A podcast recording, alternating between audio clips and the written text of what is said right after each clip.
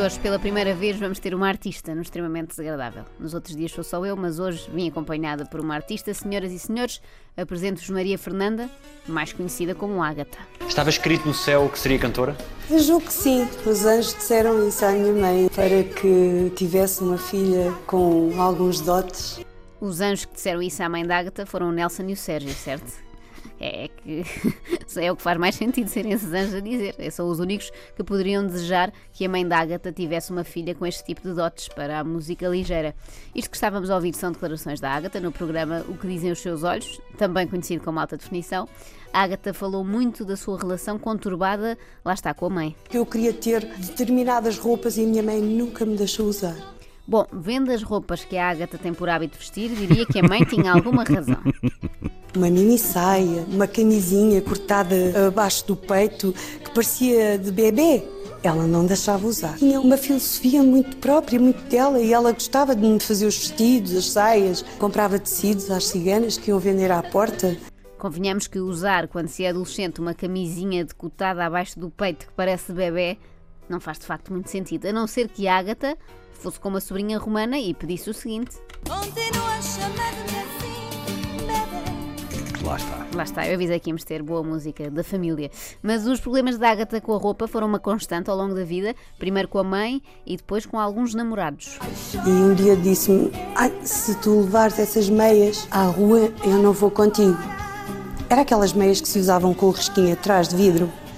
E eu disse: então, se não fores comigo, ficas em casa, porque eu vou levar estas meias. Mais nada, é assim mesmo, pelo empoderamento das mulheres. Acho que é assim que se diz agora. As mulheres têm de se impor, seja para exigir melhores salários, seja para sair de casa com umas meinhas que se usam com risquinho atrás. Mas neste capítulo da emancipação feminina, a Agatha é um excelente exemplo, não é mulher de se ficar. E a violência? Houve violência? Alguma, mas ele deu-me um estalo e eu dei-lhe dois, porque eu não me fico atrás.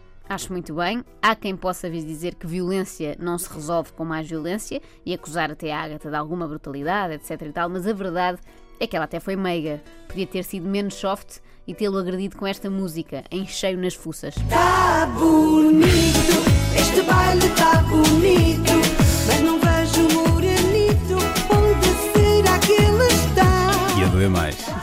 não é? Já está a doer, foram só uns segundinhos. Para quem não sabe, e eu também não sabia, este é o mais recente sucesso da Agatha e tem ligeiras parecenças com o Despacito.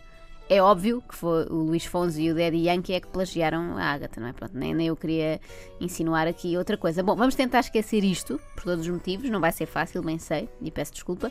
Voltemos então ao passado e à relação de Agatha com a sua progenitora. A determinada altura fugi de casa. Só que era tão ingênua que apontei no mapa o local para onde eu ia. Fiquei com uma amiga.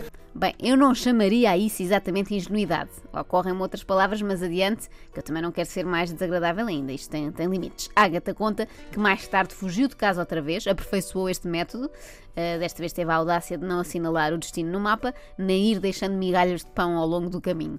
Como é que a mãe de Agatha terá ficado com este segundo episódio de fuga? Mas ainda durou dois anos. Ela ficou muito zangada comigo. Mesmo muito zangada. Não se percebe zangada só porque a filha desapareceu durante dois anos sem deixar rastro. Estas mães galinha realmente embirram com cada coisa. Olha, o meu filho, se quisesse, estava à vontade. se pudesse ser agora, nestes dois próximos anos, que eu tenho coisas combinadas, bom.